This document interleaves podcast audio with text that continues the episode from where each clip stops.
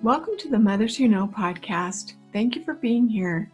This is a place where we, as women, remember the spirit God gave us. We know how much we matter, and we believe all things are possible to them that believe on the Savior Jesus Christ.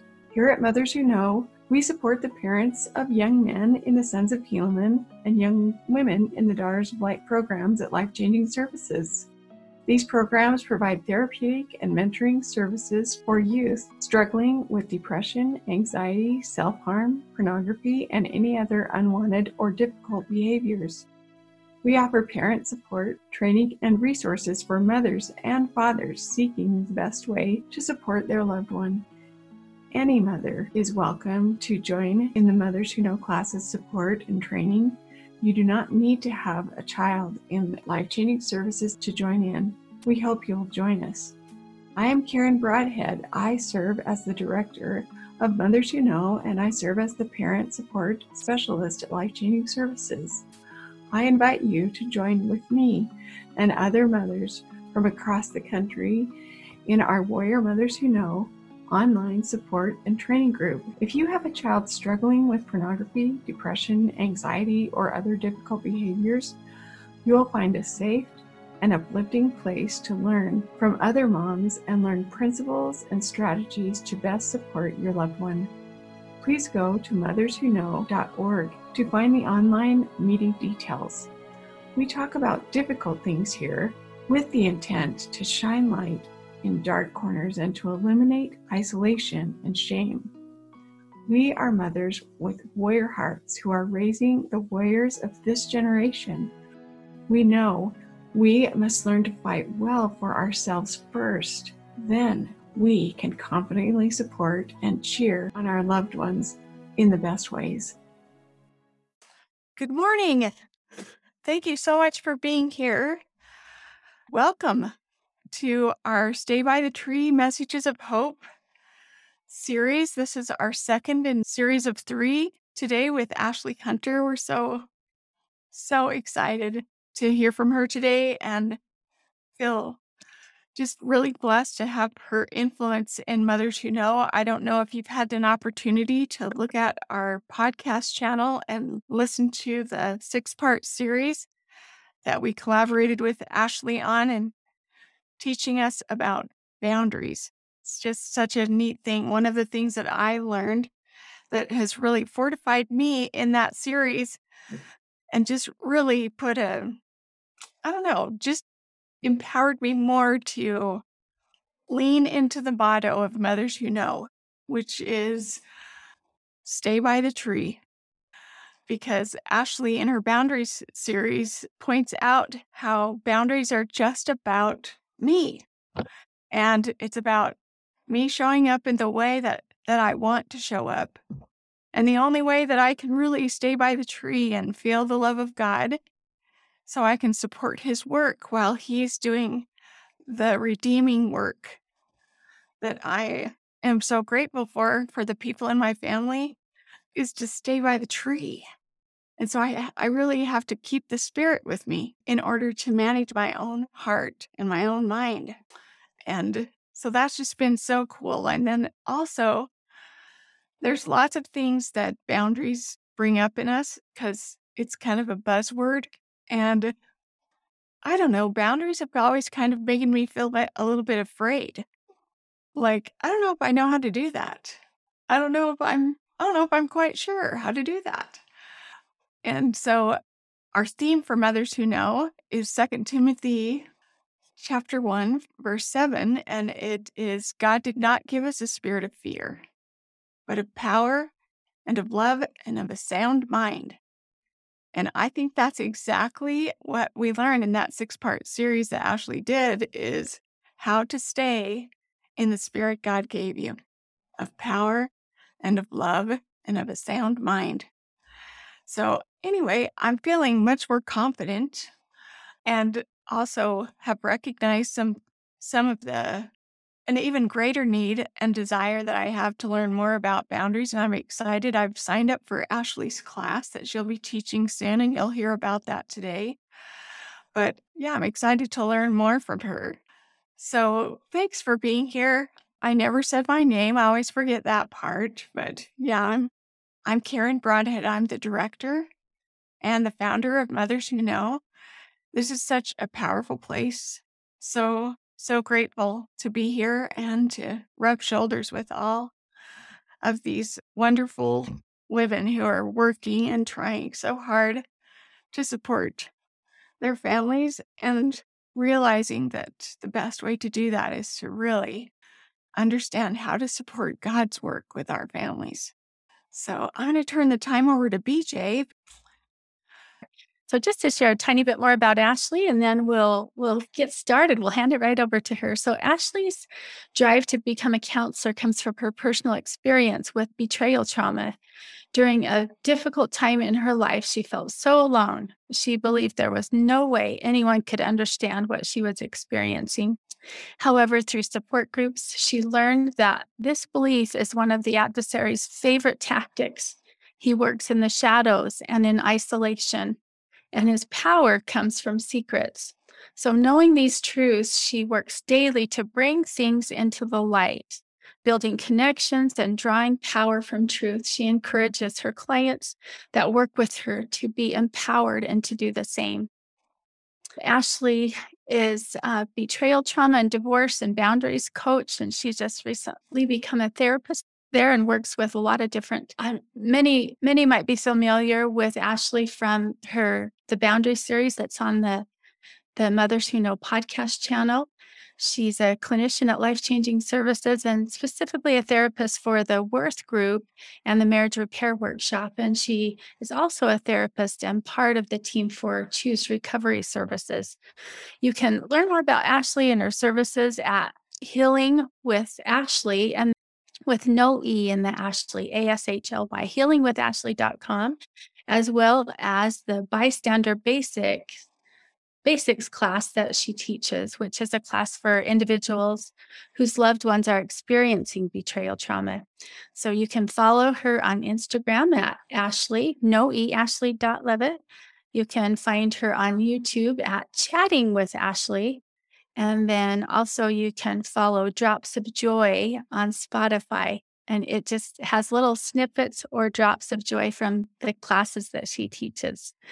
And so this is Ashley's family. Ashley said, when I heard the word family in the request for a family picture, these are the individuals who immediately came to mind her mom, her dad, an educator, and a serviceman. My only sibling, she has a brother that's 15 years younger than her and is currently on a mission. And then two daughters that are 11 and four.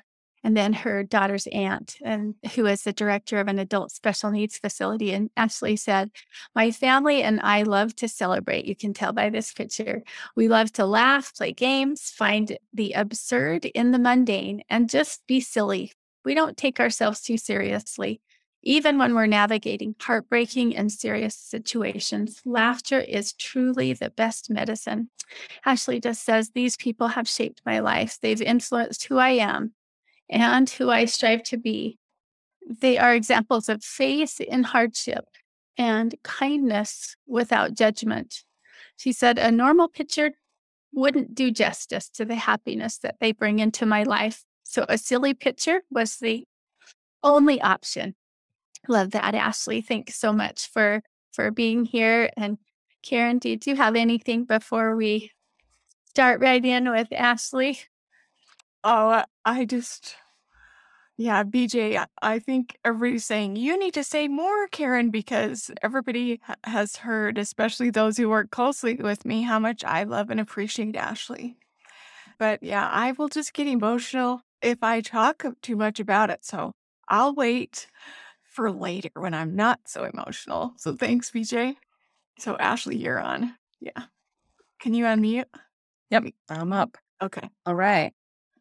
Well, now that we've heard too much about me, I feel like I feel like I've been the center of the discussion for enough time. It's time to move on.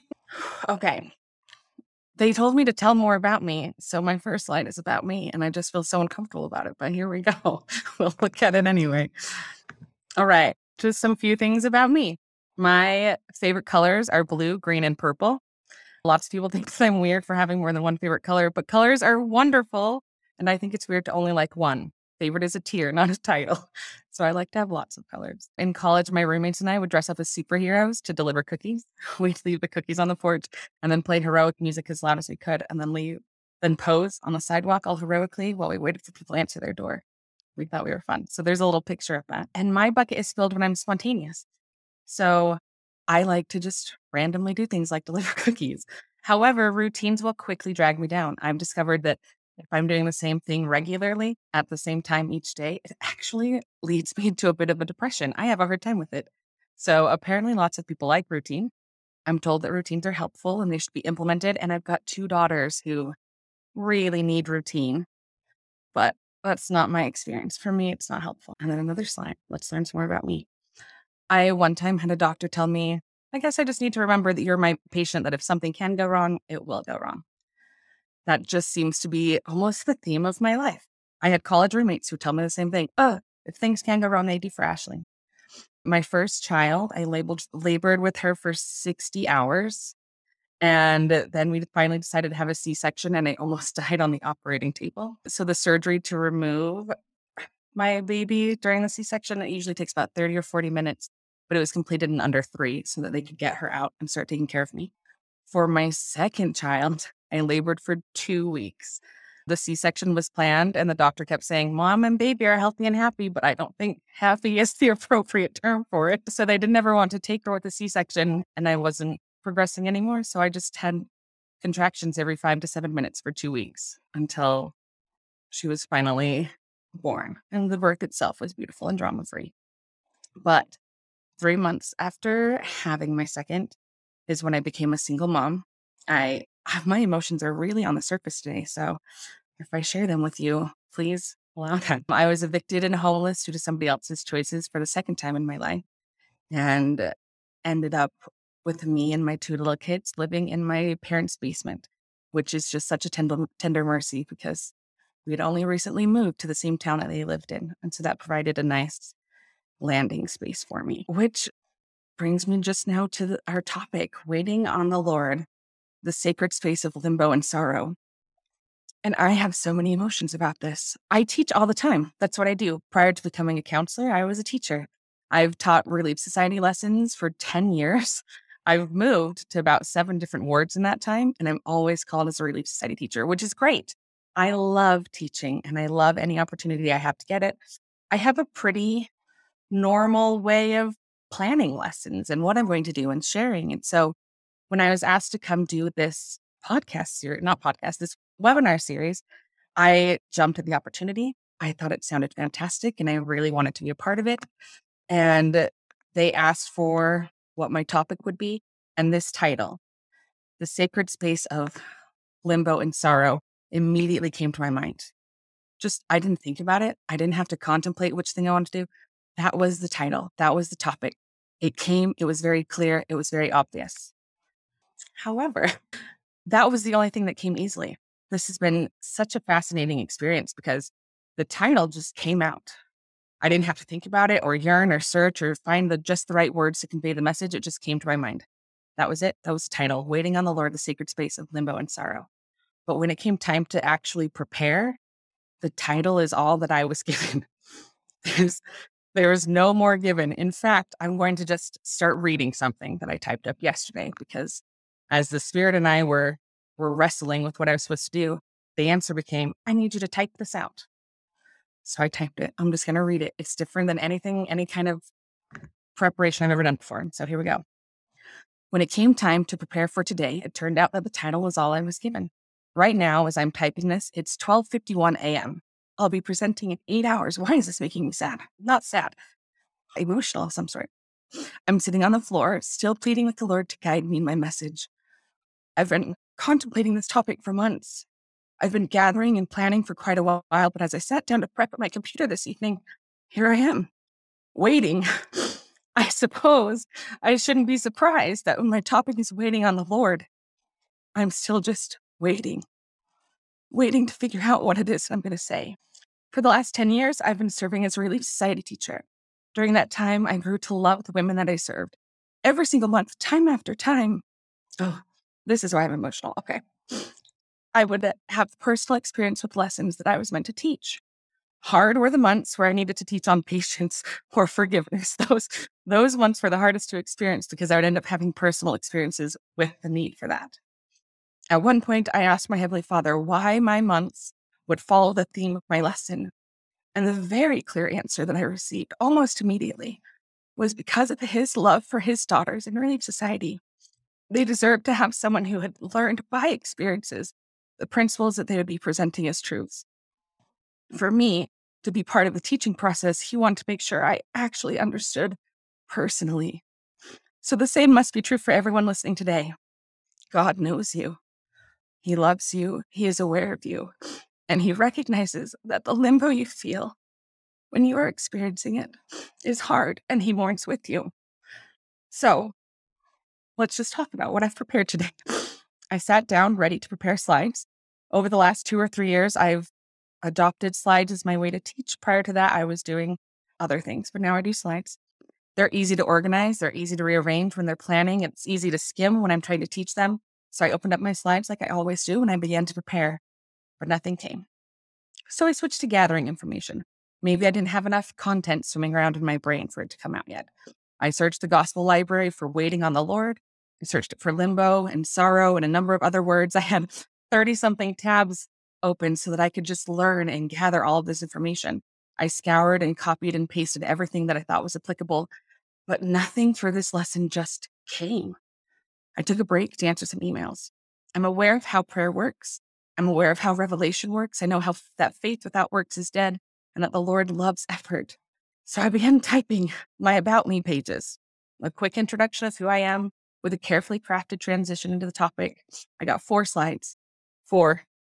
I changed locations. Maybe I wasn't focusing well because I was outside and the mosquitoes were coming. So I went inside and I had more prayer and I called my mom.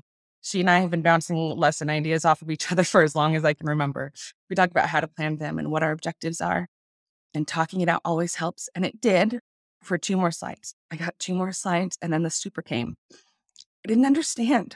I was doing exactly what God was asking me to do. I was doing everything to do my part and to carry my load. Why wasn't the Spirit coming to help me with this lesson?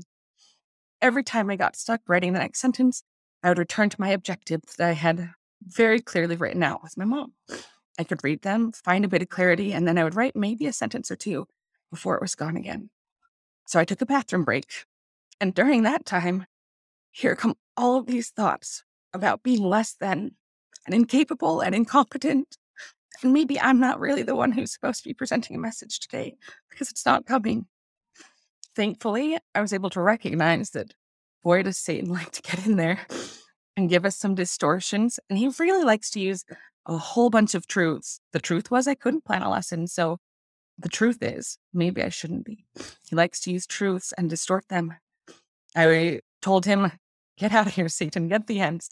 I'm working here. I can recognize these lies. So here I go back to work. This time in a more comfortable position on the couch, praying again for guidance, feeling like I'd done everything so far, that it was fine, but there was nothing to help me move forward. And I started to get frustrated. What was I doing wrong? How was I supposed to change? Was there a reason that the Spirit had withdrawn its guidance? Right about then, my four year old woke up in the middle of the night, and nothing helps her concentration like a screaming child.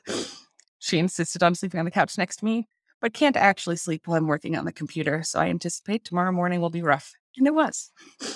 She has a special bedtime song. I played it four times before my computer, which was fully charged when I started planning, notified me it was about to die and I needed to go plug it back in. So I sat on the floor next to the plug, plugged my computer in. And as I got more and more tired, the thought came to me maybe I'm not supposed to do slides. Maybe I'm just supposed to write it. And maybe I'm supposed to write about how frustrating it is to not have answers, not have insight, not have revelation when you need it the most. And how, in the middle of that frustration, it can make everything else harder from focusing on just this one thing to keeping your cool as a parent. Waiting, waiting on the Lord. It is not a walk in the park, and I don't want to pretend that it is. It's not waiting like waiting for the timer to alert you that some yummy garlic bread is about to be done baking and you're going to eat something delicious. No, no, no. This kind of waiting is draining and overwhelming and confusing and exhausting. It makes zero sense but it's somehow also the answer to all of the questions.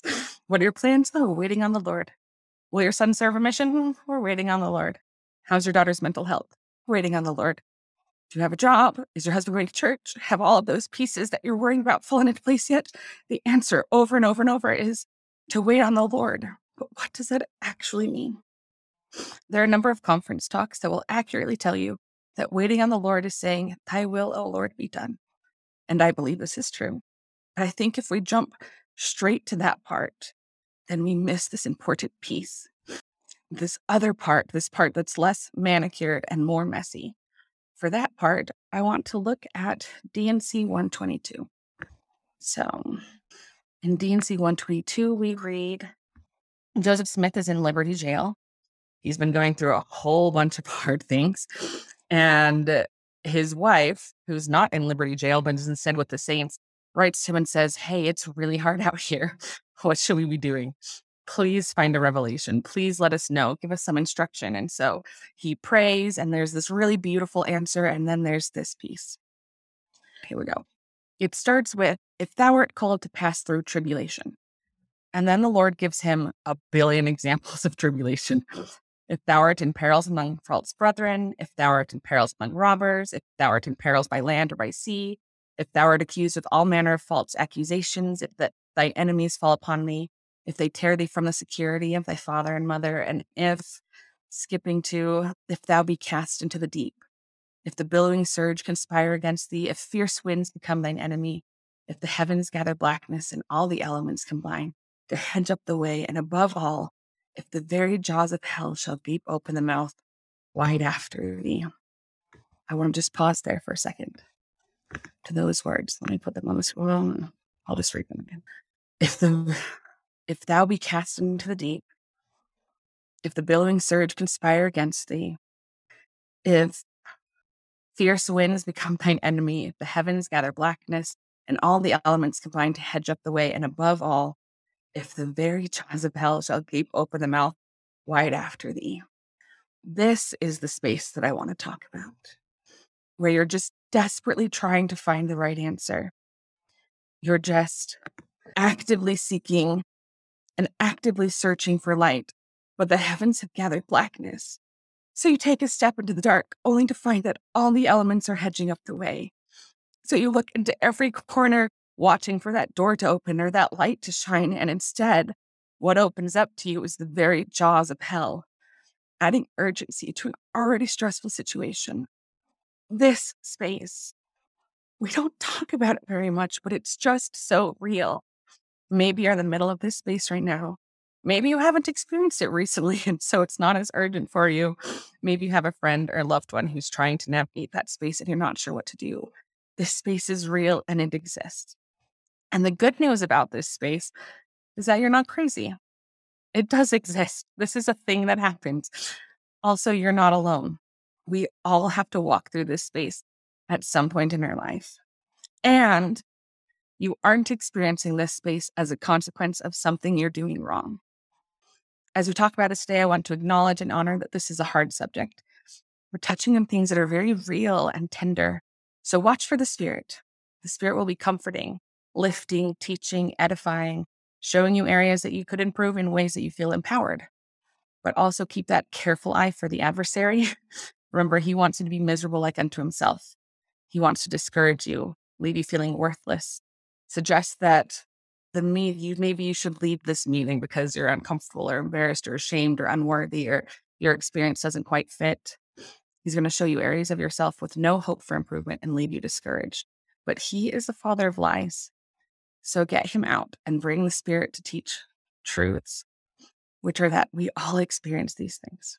One truth that the Spirit might teach you is that you're not alone in experiencing this kind of space. You're not alone. All of us here today have experienced it or will experience it, but also we can see very clearly in the scriptures examples of this space over and over and over again. Here's just the list that I could come up with off the top of my head Israelites wandered around for 40 years. Elijah was literally told by an angel that this path was too hard for him to carry. So have a cake and go to sleep. Job was the guy that Limbo and Saring are compared to. Oh, don't worry, thou art not yet as Job. That's how rough he had his. Lehi was commanded to leave his home and sent his children away. He loses the confidence of his wife and he hands his baton to the son. And we don't talk about that, but that had to be hard to switch from being prophet to being the man that's following. Abinadi dies without even knowing that Alma was listening. Joseph Smith in Liberty Jail, we've already talked about, but his wife, Emma, loses her children, multiple over and over, and then her husband. Eve is the first person asked to sacrifice and face possible consequences of being alone. My favorite story about it is Mary. So I want to talk about her for just a second. She has just watched a good friend, her savior, and confident, and I don't know what that second word is going to be. So we'll just end with savior, her savior, die. And she shows up at the appropriate time to take care of him because she's very devoted and wants to. And she arrives expecting to see something very hard, but that she's going to take care of him anyway. And when she arrives, the tomb is empty. And she's confused and she asks, Where is he? Where have what hast thou done? Where hast thou taken him?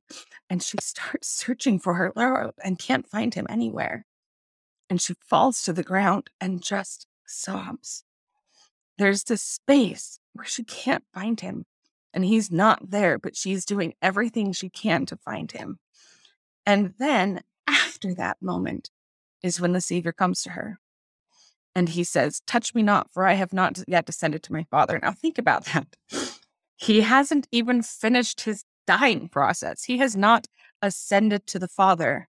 So why in the world wasn't he still just in the tomb?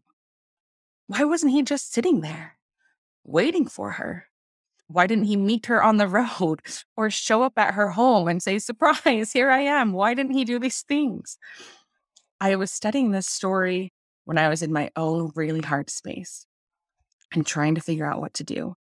And the answers to those questions of why wouldn't he just let her know that he was alive before she had to experience this grieving and loss and sorrow and limbo of even knowing where her savior was had to be important because I trust the Savior and I trust that He is someone who suffers us and He understands our sadness and He understands our pain.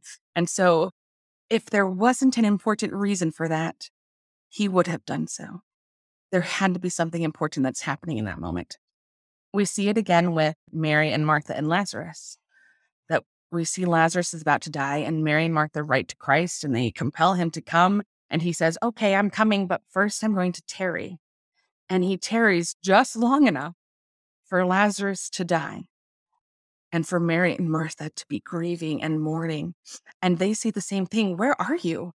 Where were you? If you had been here, this wouldn't have happened. And when we look at that story with the realization that he didn't come on purpose, why? Why would this person who knows the pain, who stands right there and grieves with Mary and Martha. He weeps over Lazarus' death, despite the fact that he knows he's about to raise Lazarus from the dead. Grieving and sorrow and this confusion of even wondering is the Lord there? Is the Savior there? Where is he? Has to be so important. We see Mary and Martha, where were you? We see Mary at the tomb, where are you? We see Joseph Smith, O God, where art thou? And where is the pavilion which covereth thy hiding space? And we see the Savior himself, O God, where art thou? This has to be sacred. It just has to be. For a long time, that's the only answer I had was was I just believe it has to be because from what I know of my Savior, if it didn't, if it wasn't important, he wouldn't have done it. And also, to see someone that you love mourning is not easy. It's not simple. That's not something we desire to do. So, for the Savior to purposely allow these people that he loved to mourn and grieve and weep and wonder where and feel that pain and confusion and limbo, that had to have been hard for him. So, there has to be a purpose for this. And then this past conference, we had a talk by Sister Amy Wright that gave me a little piece of why this might be important she talks about Acts chapter 3. And she says, we learn about a man who was born lame and whom they laid daily at the gate of the temple, which is called Bountiful, to ask alms of them that entered into the temple. So we've got this man. Can't walk. He never has. He was born that way.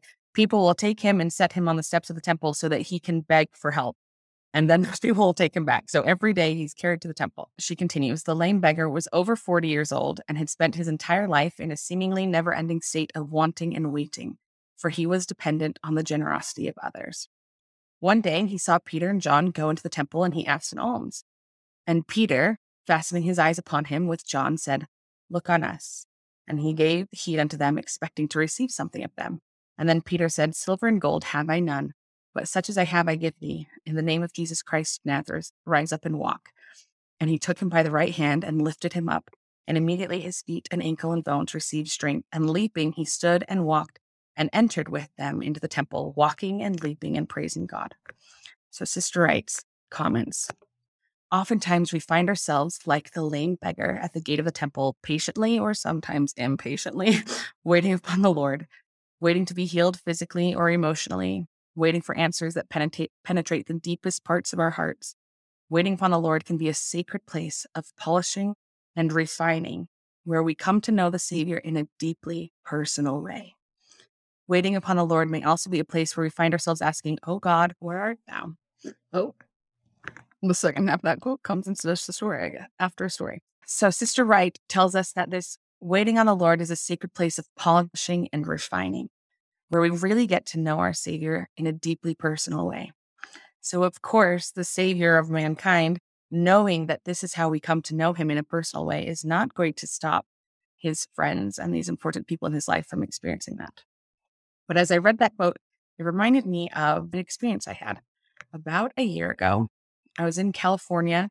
My mom and I took this fun little vacation and we stumbled across this glass building place, glass blowing place, I suppose it didn't build. But we watched these two artists work with hot glass for hours and it was incredible. And it really hit me emotionally. So I'm going to tell this little story about how glass work is created. And as I do, watch for the spirit to tell you your own personal metaphor of how this applies in your life. I'll come in with my own metaphor because we don't have a ton of discussion time. So I'll tell you what I took away from it, but that's not going to be nearly as helpful as what the spirit takes you on so that you can take something away from it. Okay. So we have this woman. The team that we were watching was this husband wife team who started this company.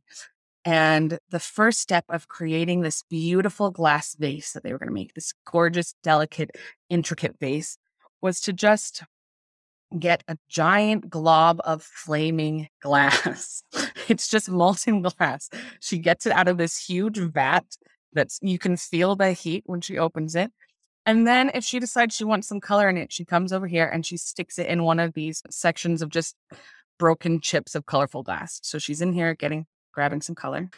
As she continues to work with it, she uses these really harsh metal tools that have they're all just black and they're all iron or steel or something. But the idea that they were going to create something so delicate and beautiful with these really harsh tools kind of stood out to me. So she starts kind of rolling it around on this little work desk and she uses a little shaper to start getting a little bubble at the end.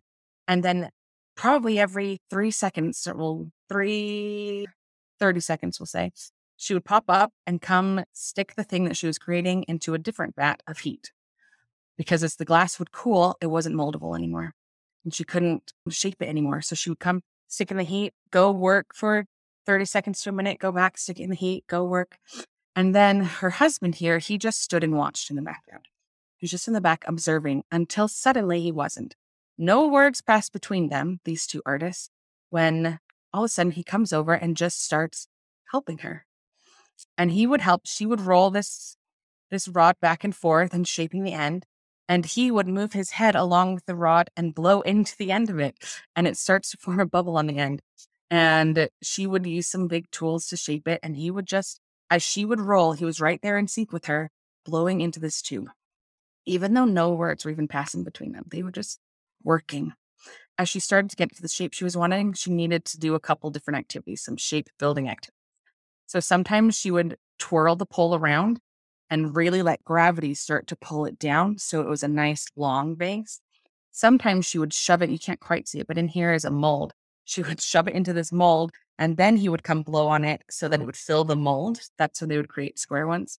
Sometimes right in her seat as she's as she's rolling it, she would take a torch just right to the surface of it and really heat up one specific section so that she could mold that piece where she needed it. And then again, without saying anything, all of a sudden her partner comes over and he gets his own little piece of flaming glass from the vat of, of molten glass and comes and attaches it to the bottom. So you can kind of see this little glass vase here. It's a square, beautiful thing. He attaches his molten glass to the bottom. They really make sure it's solid and solidified, and then they break off the one that she's been working with so carefully with the pole that she's been using. They'll cool it down suddenly with an air compressor, make it really cold, and then break the glass right there. And then now suddenly this thing that we thought was the bottom ends up attached to a different pole and turned upside down, and that's the top. And now they're making a vase in this whole new way. He would come in and just, oh, this picture is of after the they get it off of the poles in the right direction, then they would put it in these giant refrigerators. And they would close the door and lock it and date it because they couldn't open that one until three days had passed. An important part of the setting of this really beautiful glass delicate thing was staying in the fridge for a couple of days. They had to keep it in there. So as we watch this, I am watching this happen. Oh, and literally um, having tears come to my eyes as I just see this beautiful thing. And I realized the reason I was having tears come to my eyes is because it was impacting me with a metaphor. So I'm going to share my metaphor, but if the Spirit has brought a metaphor to you while I was talking, write it down so you have your own. I have two. Sometimes life feels like it's a flaming ball of glass. Sometimes it's just chaos and we're on fire and the very jaws of hell are just heating it up and it's not the best. Sometimes we feel like we've been shoved into spaces we didn't expect or want to be. Sometimes it feels like we're on a roller coaster or just being swung around in a circle just to giving us shape. Sometimes it feels like we've barely even had time to breathe, barely had time to cool before the next thing hits and we're back in the fire. And we just wonder why. Why are things happening this way? I am a good disciple. I strive to do what I'm asked. Why are such hard tools and such hard experiences being given to me? Just as we think we've made it, we're flipped upside down and shut into darkness for days on end, wondering where our Creator went.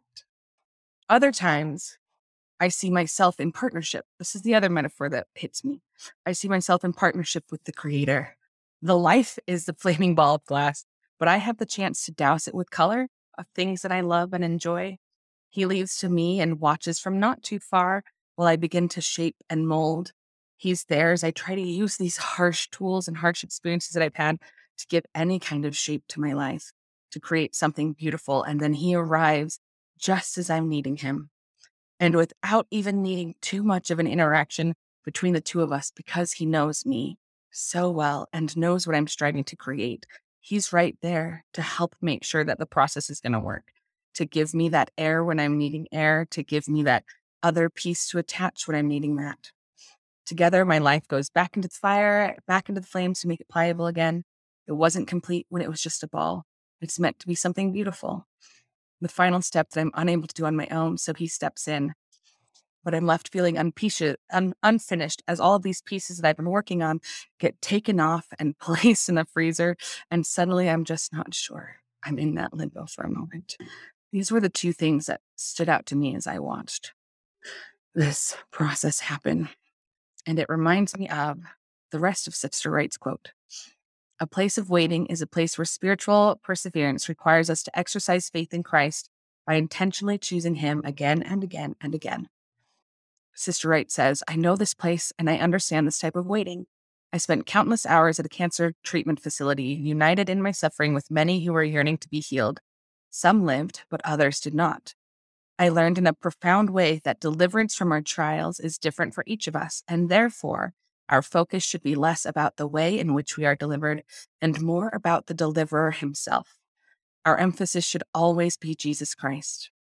This line, intentionally choosing him again and again and again, I've come to decide that this is why we have this sacred space of limbo and sorrow where we're just waiting to see if the Lord's going to show up because it allows us the opportunity to choose Him again, even when He's not readily available. And He is, we know He's just off watching. We know that He's going to come talk to Mary as soon as she has that moment. We know that He raises Lazarus from the dead. But choosing Him, even when I'm not sure He's there, is where we gain such power, where we really solidify with our spirit how we're going to behave and who we are, and we gain this new power into our life. Gerrit Gong of the Quorum of the Twelve taught During this life, we sometimes wait upon the Lord. We may not yet be where we hope and wish to be in the future. A devout sister says, waiting faithfully upon the Lord for his blessings is a holy position. It must not be met with pity, patronizing, or judgment, but instead with sacred honor. In the meantime, we live now, not waiting for life to begin. This line, it must be met, it must not be met with pity, patronizing, or judgment. I think we accidentally do that for ourselves sometimes. When we are in this limbo, when we are waiting and wondering and searching and hoping, we end up saying things. I often hear things like, Oh, I'm just being silly. I know it's ridiculous, but I feel this way. I, it doesn't, I don't even know. I, I, of course it's going to happen this way, but I'm so tired, whatever. We just end up giving ourselves this pity and this patronizing when what we could be doing is allowing it to be this sacred experience, this important thing in our lives. I love that Elder Gong says it should be honored when we aren't sure which way is up, when we're waiting for an answer from the Lord, when we know that we've been doing everything that we can and we're just wondering, oh God, where art thou? That is so sacred we can honor it and we can hope for what's coming next, but we can also just allow ourselves to be sad in that moment. It's okay.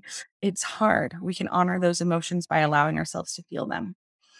So, what are some other things that we can do to ensure that we are meeting this space of ours with honor? Don't belittle it. You are not stupid.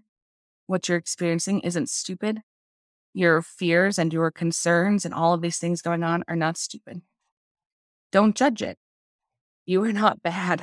This is not bad. You're ex- not expected to go through life without experiencing sorrow, limbo, and waiting. This is an important piece of it. And if it wasn't, taking that truth that during this time we really get to know the Savior on a personal level. If this limbo, sorrow, and waiting wasn't part of life, we would be missing out on getting to know our Savior on a personal level. And there's no way that our Savior and Father in heaven would do that. Our heavenly parents and our brother cared too much about us to not allow us the opportunity to develop a sacred personal relationship with Him. Keep the Spirit. Just keep it. Use those boundaries, use your values, use those things to keep the Spirit with you. It will always keep you on the safe side, even when things are scary, even when the jaws of hell are right there and you just don't know which way to go because all the elements are hedging up the way and there doesn't seem to be a path right now. Hold to the spirit. Talk to yourself with kindness. I was listening to the Latter day Saint Women podcast yesterday, and I wish I could remember the reference of the episode, but the person on there talked about how the words we tell ourselves and the thoughts we tell ourselves are what our brain is able to pull from in order to give us words and thoughts. And so it's so vital to make sure that we are giving our brain kind words and kind thoughts about ourselves so that in the hard moments, our brain has kind words and kind thoughts to give back to us. So talk to yourself with kindness. This is really hard. You're doing a great job, and I'm proud of you. Don't believe those messages in your head that you wouldn't say to your best friend if you have a thought come into your mind, you're so dumb. I can't believe you would do this. You're such a burden. Why do you even try? You wouldn't say those to your best friend. So don't say them to yourself. Talk to yourself with kindness, even in the limbo. And lastly, don't fall for the lie that sorrow and joy can't coexist. Joy is an emotion of the spirit. It comes through righteous living. It is not casual or shallow feeling ever. This is cut from Elder Gong. If we equate fun and pleasure with happiness, we may think pain must always be equated with unhappiness, but that is not true. Joy is not a stranger to pain. We may not feel deeply enough to know joy unless our hearts have been hollowed out by sorrow. A heart may not be big enough to know real joy until it has been stretched and pulled by the trials and hard things. In 2 Nephi 2.23, we find this phrase, having no joy for they knew no misery. Our capacity to feel joy actually increases as we righteously enjoy, endure our pain. Things become sacred when they are gifts to us. Oh, this is a thought for me. Things become sacred when they are gifts to us from God, like temples, bodies, covenants, sacrament, and atonement, and they become sacred when we give them to God, like covenants and prayers and things. And those emotions that are helping us through these really dark, hard, confusing times are sacred gifts from God. He gives us our emotions. We see in Genesis where he gives us enmity. We see in Genesis where he gives us sorrow. These things are important for us, and we can honor them by allowing them to be a sacred space that's bringing us closer and closer to our Savior. The space of things not working out is not for naught. You're not alone in experiencing it. There is reason, planning, and purpose behind it, and it is a sacred gift to you. Wow, that's thank you, Ashley. Thank you so much. Oh, uh, ladies, if you're feeling like I'm feeling, you're thinking, I am so glad I came this morning.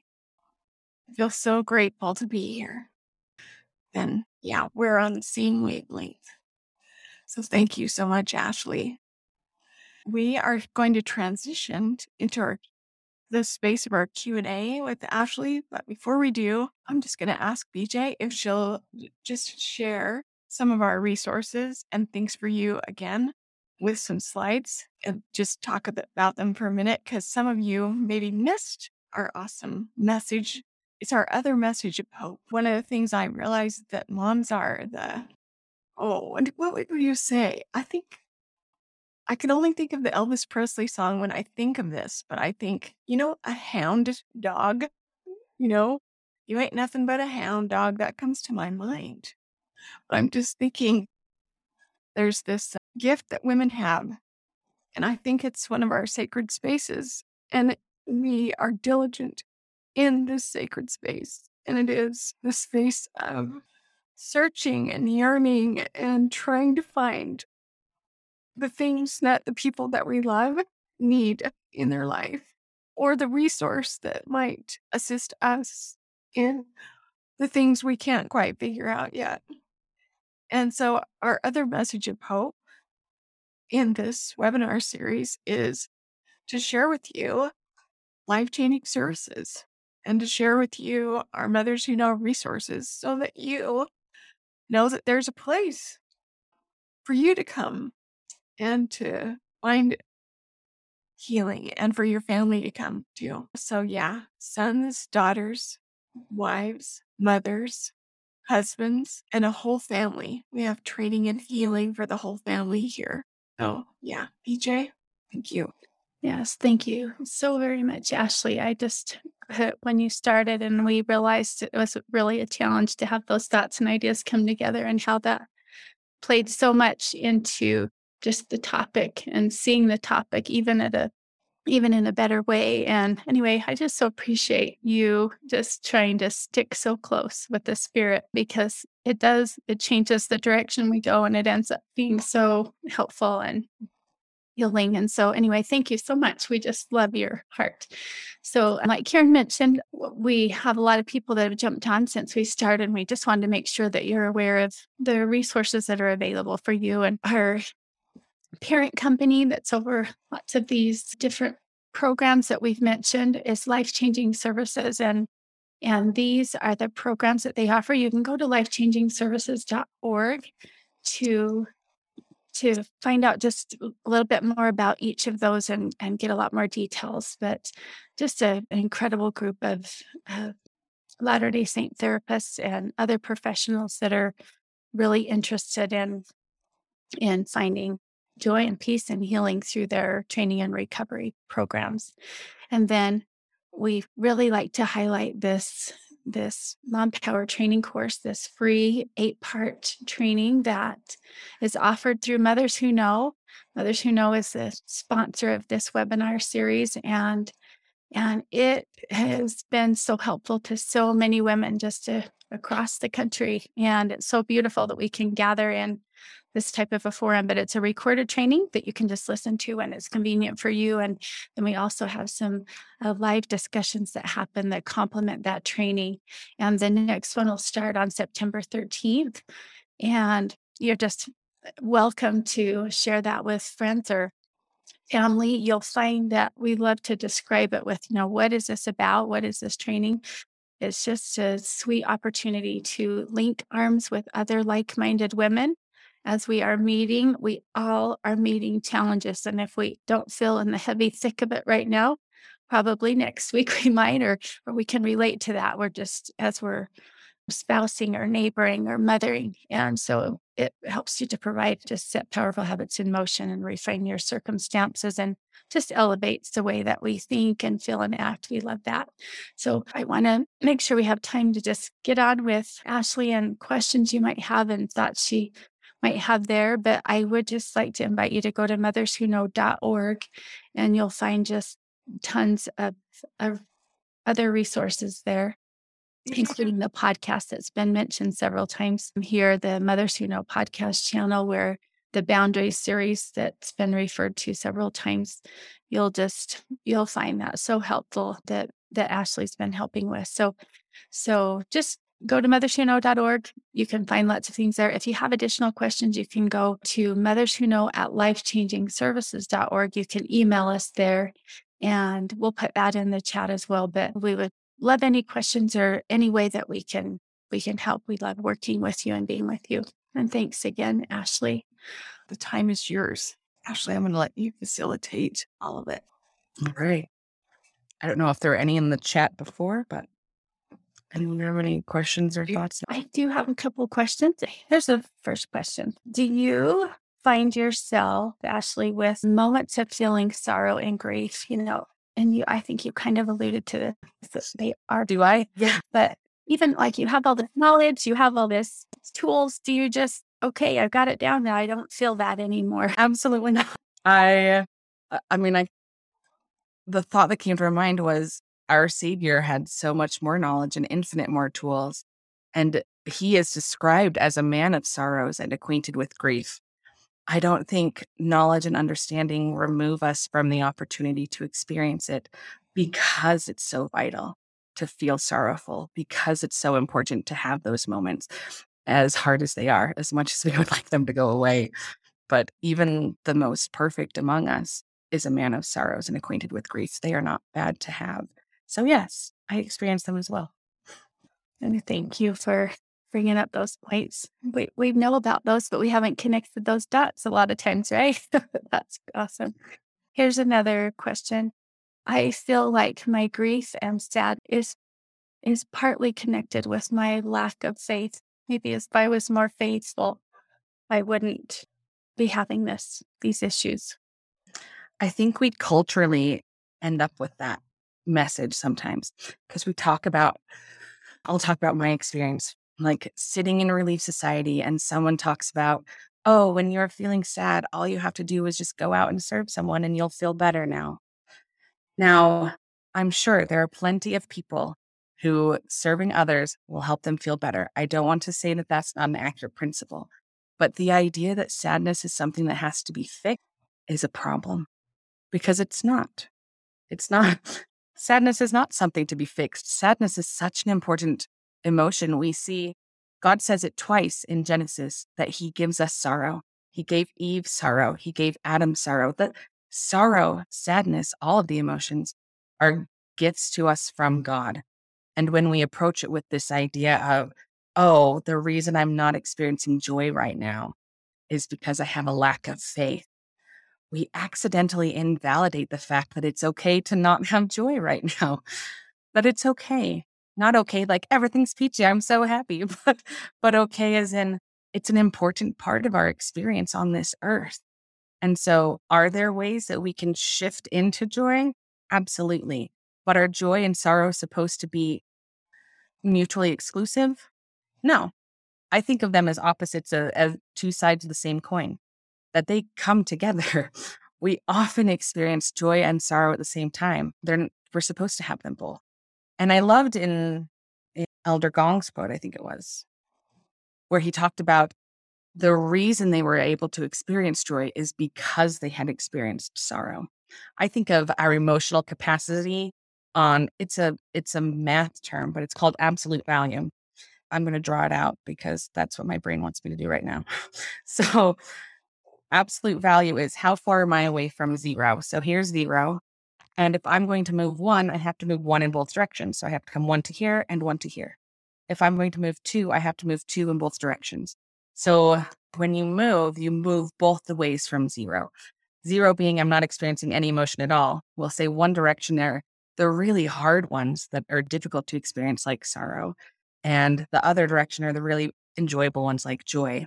When we gain more emotional capacity, it goes both directions. So we gain the ability to experience sorrow deeper than we've ever experienced at the same time that we're gaining the experience, the ability to experience joy higher than we've ever been able to experience. And when we look at God, He weeps, He sorrows, he is very emotional. He cries over things all the time, but he also celebrates, and enjoys, and finds happiness in the things that we're doing.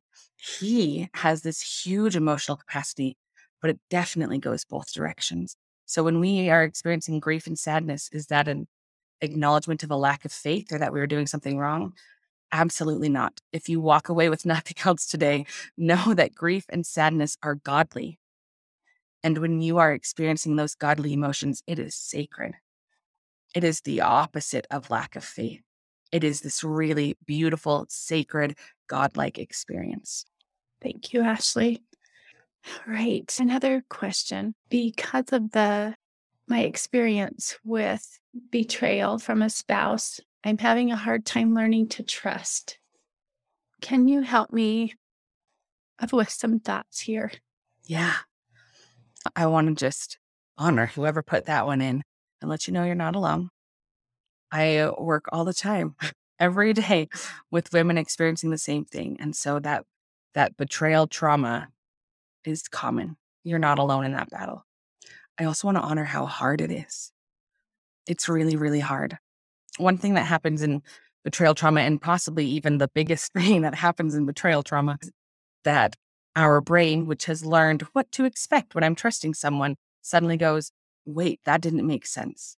And so the framework that it uses to understand what trust means shatters. It just shatters.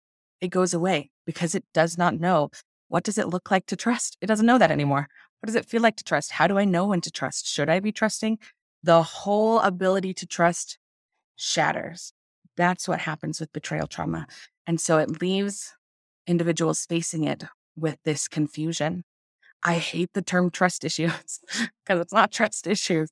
It's not even knowing what trust is anymore. Your brain doesn't get it. Your brain doesn't know because it doesn't make sense. So, what you're experiencing is completely normal. It's also not the end. What happens when something shatters is a really beautiful opportunity to rebuild it. And so, as you begin to study what are trustworthy behaviors, what do they look like? As you begin to study yourself, and your connection with the spirit and your power of discernment and start to be able to trust yourself a little bit more, that will add to it. As you start to look at learning who Heavenly Father is, who your Savior is, who your Heavenly Mother is, and what kind of actions they have, and are they trustworthy people? And you begin to rebuild this framework, you will find yourself naturally knowing when to trust. There will be some really hard times where you're just not sure and you kind of battle back and forth. But the more that you learn and rebuild your understanding of trust in a more complete picture that includes betrayal trauma, you'll find yourself trusting more. And you'll find yourself not trusting when you shouldn't. You'll go, oh, that doesn't feel right. Something feels off there. I'm not going to trust. I'm not going to trust that. Instead, I'm going to turn to my savior. I can trust him. I know I can trust him. These other things were feeling shaky. And you'll find that it becomes easier and easier to know how to trust your savior and your heavenly parents and easier and easier to allow yourself to recognize and honor when it's not an appropriate time to trust people around you. Okay, thank you. And then a follow up with that question Do you do counseling with women who have experienced this? Can you just tell us a little bit about? I do. I work with life changing services, running the Worth Group. The Worth Group is entirely dedicated to working with betrayal trauma and women who have experienced this kind of betrayal from a spouse. So I do, I run groups over there with them. I also work with individual clients. And for me, my favorite part of the work is going from this space of, I don't even know what trust means, let alone knowing anything else, and watching as a woman begins to redefine and reclaim her power and find out just how incredibly capable and powerful she is.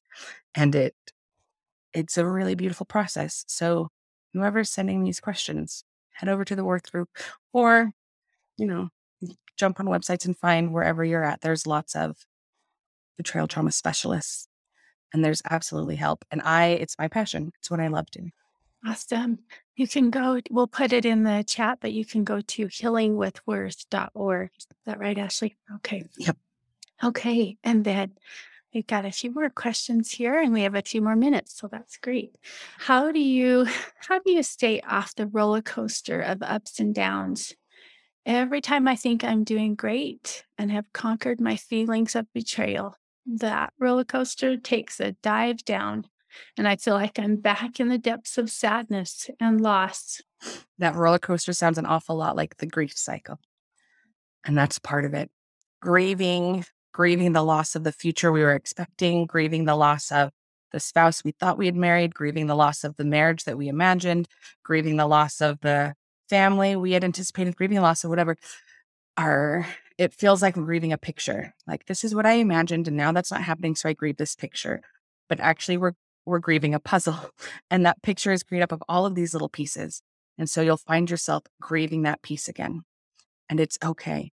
A new piece comes and it hits hard and you grieve it. And it's okay. It's okay to grieve.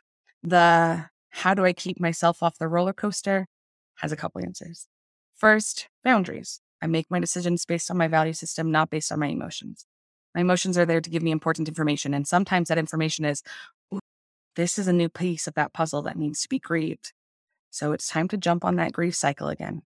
So sometimes I'm stepping on to what might be described as a roller coaster because grieving is important. Sorrowing is sacred. And having that opportunity to work through that is a vital piece in growing. And so sometimes I'll step into the grief cycle. Sometimes I am shoved into the grief cycle and I don't see it coming. But when I allow that to be just a part of the experience, without judgment. I'm not saying, oh, here I am again. Here, if I guess I haven't healed at all. What was I doing? Am I just wasting my time? Nothing will ever be better. This is never going to change. I'll never get off. Those things are little distortions that Satan likes to whisper at us. When in fact, the truth is, we work in, in seasons and patterns. God works in seasons and patterns. And so right now we're experiencing the shift from summer to fall. And a year from now, we'll be experiencing the shift from summer to fall. And if a year from now I go, here again, we're shifting from summer to fall again. Didn't we appropriately experience that last time? that's just, that's not going to be helpful, right? It's not going to lead me down the thought process that's going to be the same thing as to us. Here again. I'm so sad. I'm so hurt. I'm so frustrated. I'm so whatever. And I'm here again. I thought this was done. I thought this was over. Things go in cycles, and it's a beautiful pattern because each cycle allows us to learn something new and take something new. Thank you, Ashley. Would you mind just sharing just a couple of common distortions that we might feel around grief and sorrow? And, you know, what are some things that we might be hearing in our head? Eh, sure. The one that I hear every day is that I'm a burden. You might be hearing, this will never change. This can never get better. If you're experiencing betrayal trauma, you might be hearing something like, my husband is the worst, or he will never change, or he will never get better. You might be seeing him as the enemy instead of as someone who's battling their own battle next to you. If you're experiencing difficulty parenting, you might be hearing, I'm the worst mom. Why can't I do this any better? You might be hearing that from distortions internally. You might be hearing that from inaccurate people attempting to be helpful, right? That I'm not any good at this. Why do they even?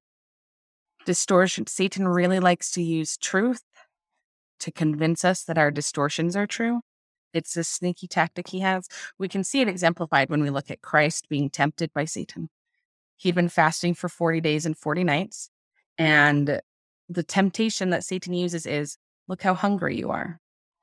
Of course, the Savior was hungry. Of course, he was. He'd been fasting for 40 days and 40 nights. Of course, he was hungry. So sometimes Satan will jump on with something that is actually a piece of truth. He is hungry and use it as a distortion to convince us that nothing can be better. Or with the Savior, he was trying to convince him that he didn't need his father. He could handle this on his own. Just, you're hungry. Here, go ahead and make yourself some bread, right? So sometimes our distortion is, this is really, really hard, but I, I don't need to ask for it. I'm I'll be okay. I've got this. I am strong. Those are truths. You are strong and you will be okay. But not asking for help is a little distortion. So watching for those. I had a client who was grieving her marriage. They'd been working through lots of recovery work. It'd been a few years. They have significant, wonderful boundaries that have brought lots of peace into her life. And she was working on this ability to trust. And every time she attempted to start thinking about trusting her husband, the thought that would come to her mind was, but he cheated on me. So why? So she came to me and says, Ashley, what do you do when the distortion is a truth? And sometimes it is. Lots of times Satan likes to use that truth. And then he says, Oh, no, no, I am no devil, for there is none, and just kind of hides underneath this this coat of what could be a truth. And so watching for those. If the thought you have leads to discouragement or feeling like nothing will ever get better, even if it's with a truth, it's not coming from someone who loves you, like your Savior. Yeah. That's a powerful phrase. We've got two moms with their hands up. We're going to see if we can get to them really quickly. I had the prompting that I should raise my hand and share this. I I wrote it in the chat some of it, but there's a little bit more I'd like to add. Ashley, I loved your presentation. It was so good. And I really feel like I gained so much from it as as I just like literally it, it was either last night or the day before I said and I've been sick so my brain's a little cloudy but I told somebody that it's so difficult waiting in limbo and and that you know and I've I've recognized it before but like you said about the pity or being frustrated, so much easier to go to that place than to than to feel good. And I've been trying really, really hard focus on leaning into the Savior. And I've been studying conference talks. And I just thought I'd like to share one little thing. The Lord is like, grab your journal and just share this real quick. It's from Michael T. Ringwood's talk, For God So Loved Us, from April 2022. And what I wrote literally just last night in my journal for, that I gained from this talk, and this may not be word for word because I often will write them to fit me, but the thoughts are from the talk. But I put the miracles I need will fall on the very day necessary for his plan to be fulfilled. So trust his plan because Heavenly Father has a personal plan of happiness for me. And for me, that was so profound, just that, and like you said, trust. I've also been through betrayal trauma and many, many other struggles. But the but the point is, is that when all that's happened and you do feel like you're just falling and it's like, what do I trust in? How do I trust? I don't know what to do to trust. I thought I was trusting before and I'm saying I trust. And you just, you know, get so confused to recognize that the miracles will fall on the very day necessary for his plan to be fulfilled. But the waiting, like you said, like now it's like all these pieces just come together. It, the waiting of the of the of the trials and the limbo and all those things create that beautiful glass blown vase like you showed. I mean, it's just that was so like I said, so many pieces are fitting together in my head. Somebody asked a quote. It was from Michael T. Ringwood, April 2022. For God so loved us. And like I said, this is something that I extrapolated with my brain and what he said. So it may not be this exact quote, but the miracles I need will fall on the very day necessary for his plan to be fulfilled. And that was that part I sort of had in quotes, but I remember as I wrote it, I kind of edited it for me. But anyway, thank you so much, Ashley. I really appreciate what you shared. That was beautiful. Thank you for sharing that quote. I remember that talk and loving it so much. And you re- you restated again just then the miracles that I need will fall on the very days necessary for his plan to be fulfilled. But then that second piece of the quote reminds us that his plan is a plan of happiness. And so even as I'm sorrowing and in limbo and waiting for these things to fall into place, they're falling into place in a way that I can stand assured for my happiness. That that's what he's that's his goal is to help us fulfill men are that they might have joy, right? So it's coming and it will come with that sorrowing. Thank you. All right. So first, I just want to say thank you so much. My quick question is Are there things that I can do and say to assist those who I love who are also in the sacred space and they come to me and they're looking for comfort or help? This question is a tricky one. So I'm going to choose my answers carefully. Things you can do and say to assist?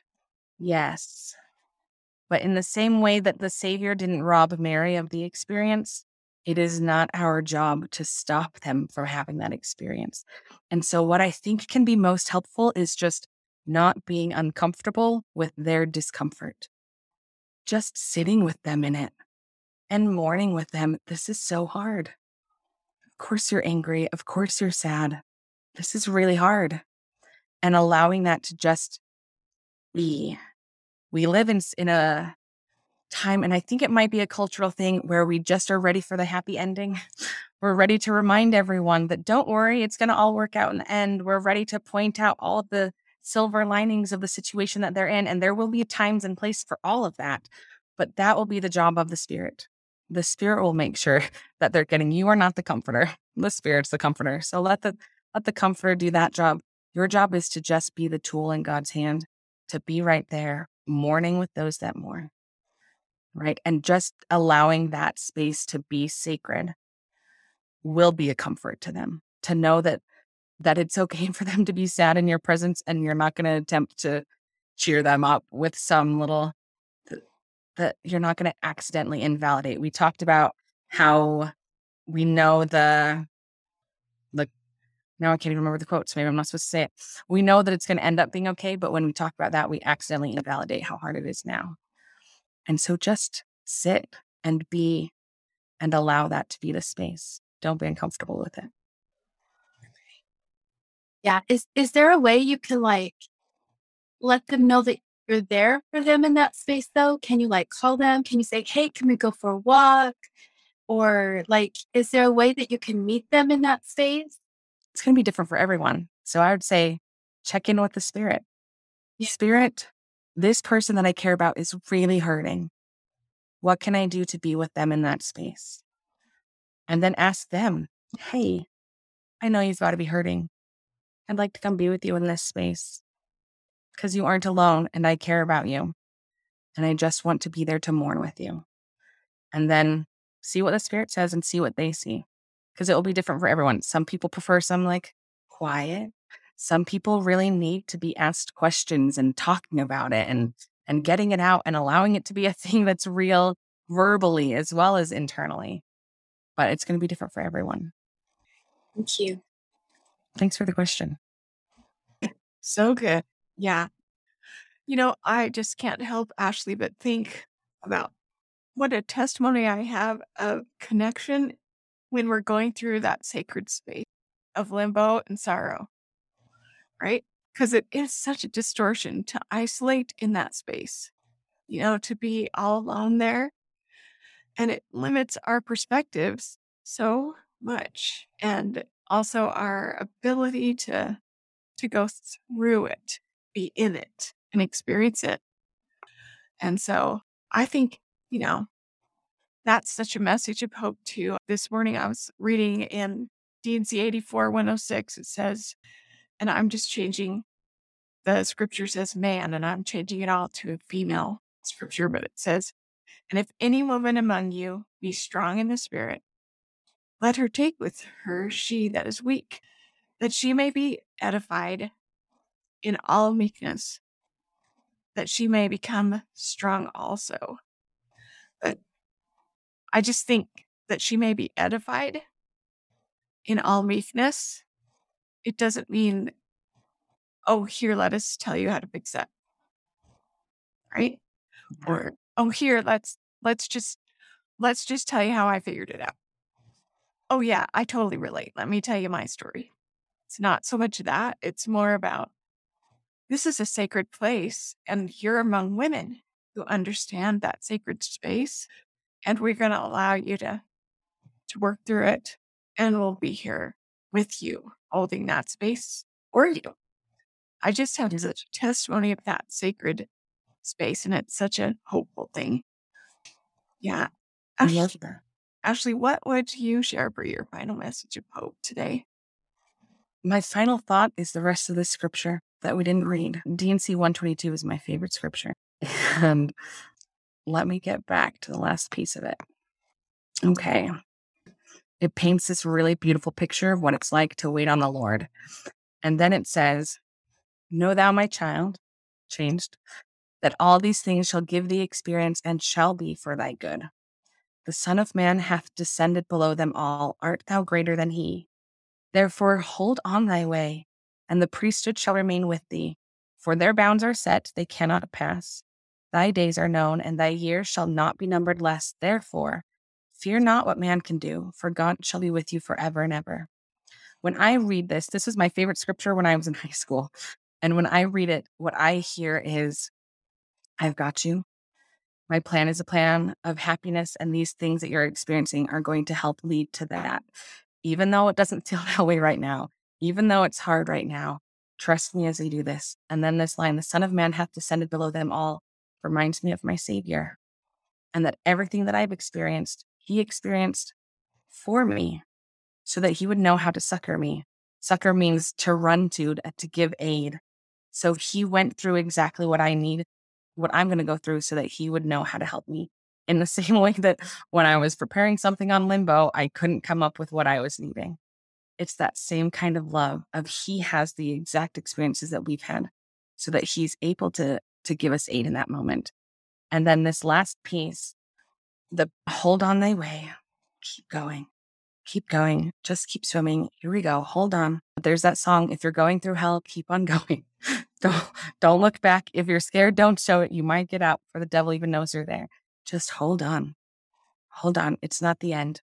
And then the priesthood shall remain with thee. President Nelson advised us to study on the priesthood a few years ago. And the power that we have access to. As I read this, it the recognition of the power I have is not going to leave. Your power will remain with you. It's not going to be stripped of you. You're going to be able to do this. Their bounds are set, they cannot pass. Don't worry. I'm in control. It will be all right. And then fear not. How many times does God tell us to fear not? And I, I don't think it's fear not as in fear is bad. Don't experience fear. I think it's fear not as in, okay, fear showed up to tell you this thing is scary, but we're not going to give it the control. We're going to say, thanks, fear, for letting me know about these scary things. I'm taking it to the Lord. He's got this. He's got this. The bounds are set, my days are known, and my years shall not be lumbered less. And I can continue. I can hold on my way. It'll be okay. Even when it feels like there's just darkness in the heavens and I can't see, I can hold on my way and it'll be all right. Thank you. Ashley's boundary class starts next week. And that it is, was it the 6th? Ashley, it starts on the 6th. Starts in two weeks on the 14th.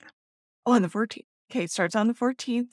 And yeah, you can register for that, and we'll put that information in the chat for you. And it will also be coming in your email. Or if you're thinking, oh, I'm going to be faster than both of those things, you can go to the podcasts that she did for her six part series on boundaries, and it's in the show notes. You can find how to register for her class. Okay, super. That's helpful. And yeah, we'll get that in the chat. But sometimes people are listening, so that's great to great to know. Okay, and then let's this this like Karen mentioned, you'll be received. You're registered, which all of you must be because you're here. You'll receive this the link to this the audio for this and and it'll have a lot of other information there as well and then it will be posted to the the Mothers Who Know podcast channel by this the end of the week. So we wanted to just wrap up here with a little bit of information that might help us kind of put put all these things together and be aware of things coming up. The next Stay by the Tree series will be in November, the 15th, 22nd, and 29th. And like Karen mentioned, we get to have Ashley, we'll give her a chance to take one little breath and then we'll bring her back in about 30 minutes. And she's gonna, just going to be answering questions about that special podcast series. It's a different Zoom room than this one. Like Karen mentioned, you can go to motherswhoknow.org and click on the events tab at the top and it'll give you a calendar and you'll just you'll pop into that calendar and it'll have the link for that class. So we're just grateful to wrap that up. We've got lots of thoughts and it's just been super meaningful. So looking forward to that in just a few minutes with Ashley. And then our final Stay by the Tree message of hope in this three part series is Rosalind Gearston. And she'll be coming next Tuesday and we'll be here the same same place and you'll be receiving a reminder about that. She'll be talking about heartbreak to healing with heaven's help. And thank goodness for our experiences because Rosalind's had lots of experience here with heartbreak and just has some special things to share from her experience.